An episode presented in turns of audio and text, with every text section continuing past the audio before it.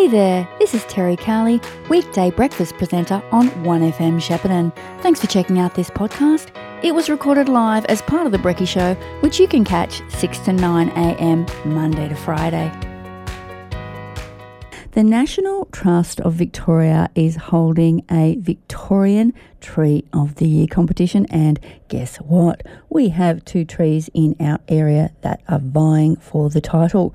So I hope we can all get behind them because it is a voted a competition that you can vote in. To tell us all about it this morning is Dr. Greg Moore.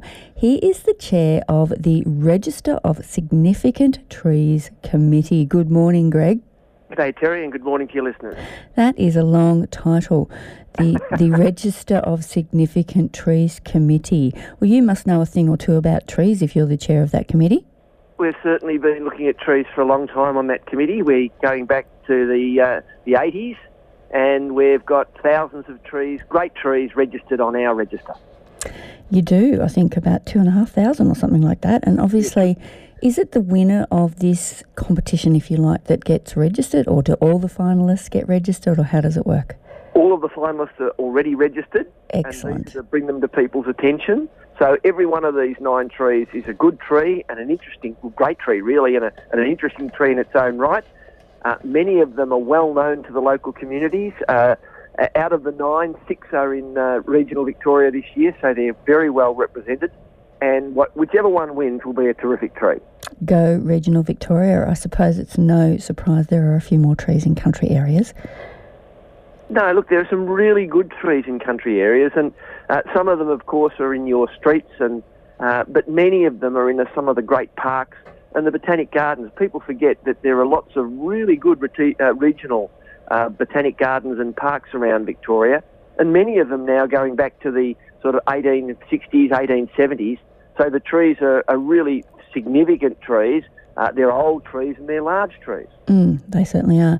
So tell me about the two that are in our area. We've got the long-leaved Indian pine at Echuca, and just leafing through all the documentation here, and the London plane tree at Kyabram. Yeah, so the uh, the London plane tree is probably pretty well known. There are lots of really good plane trees around Victoria, and for a while we've thought they were pretty much indestructible, but a lot of them got really hit hard by the uh, the drought that occurred between uh, 1999 and 2010. So the fact that you've still got a really good one there at Kyabram, uh, they're a very impressive tree and they can grow to a very large size. So I think people will know those ones. The long-leafed uh, Indian pine, though, uh, its proper name is uh, Pinus roxburghii, probably not so well known. And the one at Echuca is uh, one of the best examples you're going to see in Victoria. There are not a lot of them, and so this is a bit unusual, and it's well worth a look. And that's at Echuca Cemetery, so that's fairly accessible. Yeah, well, a lot of a lot of the conifers were planted in cemeteries because if you think about them, they they're quite tall. Uh, they're they're colum- columnar, um, so solemn, if you like, that that dark green colour and they were often planted as a sort of a mourning tree, a bit of a tribute tree. So you quite often find different conifers and some really good ones in the cemeteries around the state. That's interesting. They're seen as a bit of a, a sad tree. Yeah, well, it is sad, but more more or less commemorative. I think. I don't think they're sad. I, I don't think any tree is sad. No. Uh, from my perspective, they're all really good trees. Yeah. Uh, and and these ones though, they, they wanted a sombre sort of tree uh, and one that remained evergreen. You know, so that they were looking at evergreen species. They didn't want deciduous species because the ever uh, the evergreen sort of gave a a, um, a, nod to life after death. Hmm, I see what you're saying. And the London plane tree at Kyabram, which is uh, 25 metres, when it says standing at 25 metres, is that 25 metres high? Because it's extremely wide as well, isn't it? Uh, yeah, absolutely. Look, many of the uh, uh, the plane trees form very impressive structures. So they're often their canopy spread is is what, as wide or wider than their height. Uh, this is a large tree. So if you think about it, your power poles are probably around seven metres. So this is you know three and a half times the height of a, a an average uh, light pole. So they're very very impressive trees. Uh, some people find them uh, problematic in the sense that it's not a native tree. Uh, it sheds lots of leaves, or many of them shed lots of leaves. And some of the leaves that they shed are absolutely massive, you know, bigger than the spread of your hand, and sometimes much bigger than that. Um, but they do a very good job in summer of providing a terrific shade. And this is on a private property called, I assume it's private, uh, called Oak Dene. Don't know this yeah. place, but uh, it's obviously a pretty amazing place if it's got a tree like that. Yeah, uh, look, a lot of the trees on our register are on public land, but as many are on private land, so the tree doesn't have to be public or private, it can be either. And the fact that they the trees are put on our register doesn't mean that they have any legal protection, uh, but what it does mean is that people know they're there and they're a really good tree. And over the last, uh, you know, nearly 40 years, uh, we've lost very few trees to uh, accidental or deliberate development and vandalism. Uh, so if, if, if, people have a great tree on their site and they do want to develop it and they decide they're going to chop the tree down, well, at least people know it's a great tree and people can lobby. Uh, sometimes plans are changed, all of those sorts of things, because these trees uh, are really significant to the local communities where they grow. They're significant landscape features, but they also very often have a strong connection to the history of development of the site. And of course, uh, every year there's almost always a, a river red gum uh, on our nominated list because there are some fantastic river red gums around Victoria, and these predate well and truly uh, European arrival in this part of the world, but many of them were well known to the Indigenous people. I was going to ask you about that. It does surprise me that putting them on this register doesn't protect them. I mean, why do we have all these laws pertaining to the built environment? You know, you can't put, you know, change the, this house or the facade of this building or whatever. And yet these are really significant trees that, that aren't protected. That's right. Victoria is lagging really behind other states in protecting trees, particularly in urban areas. And so, not surprisingly, we're losing a large number of them. Uh, they're not all significant trees, I might add. Some of them are just really good local trees, you know, great trees, but that are sort of not up to the standard of the National Trust Register uh, and they're not protected. And so, in many country towns and regional centres around Victoria, and in the cities, of course, uh, trees are disappearing, usually at a rate of about 1 to 1.5% uh, per year. Uh, that's the canopy cover. And so, when climate change really strikes uh, and when we have a very hot summer, we're really going to miss those trees because the shading and the cooling effect of the trees can be very significant in um, heat waves. When I think about the National Trust, I think I do think about the built environment. I tend to think about the, the oh, you know gold rush era building buildings and things like that. Did the National Trust originally start out being uh, more about the built environment, and has that changed? No, it hasn't changed. The National Trust has always been about the built environment, and uh, some of the listeners will know that there are you know great buildings, there are bridges that are on the register, there are historic factories. Um, and even some uh, machinery and the like. Uh, but back, what happened was that back in the late 70s, uh, people who were preserving these historic buildings thought, geez, we're, we're preserving the buildings, but the gardens around them are really important. So they looked around to see who uh, or what organisation was protecting the trees, and there was no one doing it. So they stepped up. They got a very small grant uh, to start the register, and they began it as I say, nearly 40 years ago. And in some ways, things haven't improved. Um, we're still losing lots and lots of trees and, and really significant trees in Victoria.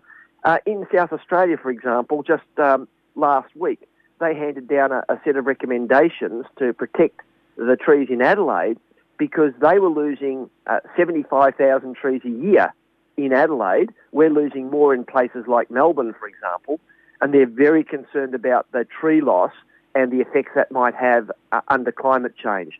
Because Adelaide is, as you know, very dry, uh, very hot in summer, and if they don't have a, a, canopy cover, a, a suitable canopy cover, then they're in danger of having real problems during heat waves because many of our air conditioners don't work or don't work very well once the temperature gets above 45 C. Mm, perish the thought. That is very hot. Uh, Greg, it always still blows my mind when I see a new housing development being built and there doesn't seem to be any protection for the, the existing trees. You would like to think that, you know, those more established trees could be kept and houses could be built around them, but that never seems to happen. It just everything just seems to be completely razed, and then you're putting in these tiny little saplings, which aren't going to give you any sort of coverage for years and years and years. Uh, you're absolutely right, and that's because of the state planning laws. So many of your listeners uh, and people in other parts of Victoria will be blaming their local council for what happens there. But in fact, the state planning laws don't really recognise the importance of trees. So the development model that's been adopted in Victoria, because it gives the maximum profit to the developer, is you buy a site, you clear everything on it, you have very small blocks, you build very large homes, no room for trees. And when those big old trees are removed, you're quite right, they plant these tiny little uh, tube stock, most of which don't survive. So that's one of the reasons why in every part of Australia at the moment, um, tree canopy cover is declining because of this particular development model. Just doesn't seem to make any sense. Certainly doesn't make any long term sense, does it? Might make short term sense for the developers' pockets, but doesn't make long term environmental sense, does it? Well, it certainly doesn't make sense uh, in a place like Australia where we're facing major changes to our climate because of climate change. We know it's going to be warmer, and we know that heat waves are the biggest killers of uh, human beings of any natural phenomenon. So, to give you a, a quick example, uh, in the Black Saturday fires, uh, we all know that 173 people died in the fires. What a lot of people don't know is in the heat wave survive, uh, surrounding Black Saturday, uh, 374 people died. And in subsequent heat waves, such as in 2014, another 116, uh, 166 people died in the heat waves. So this is not a, a minor matter. T- towns and regional centres that have good canopy cover, you know, tree-lined streets, good tree canopy cover in the rest of the town, the temperatures are significantly lower than when they uh, when you lose those trees, and that has a very significant impact on people's health. Mm, really important points. Thank you, Greg.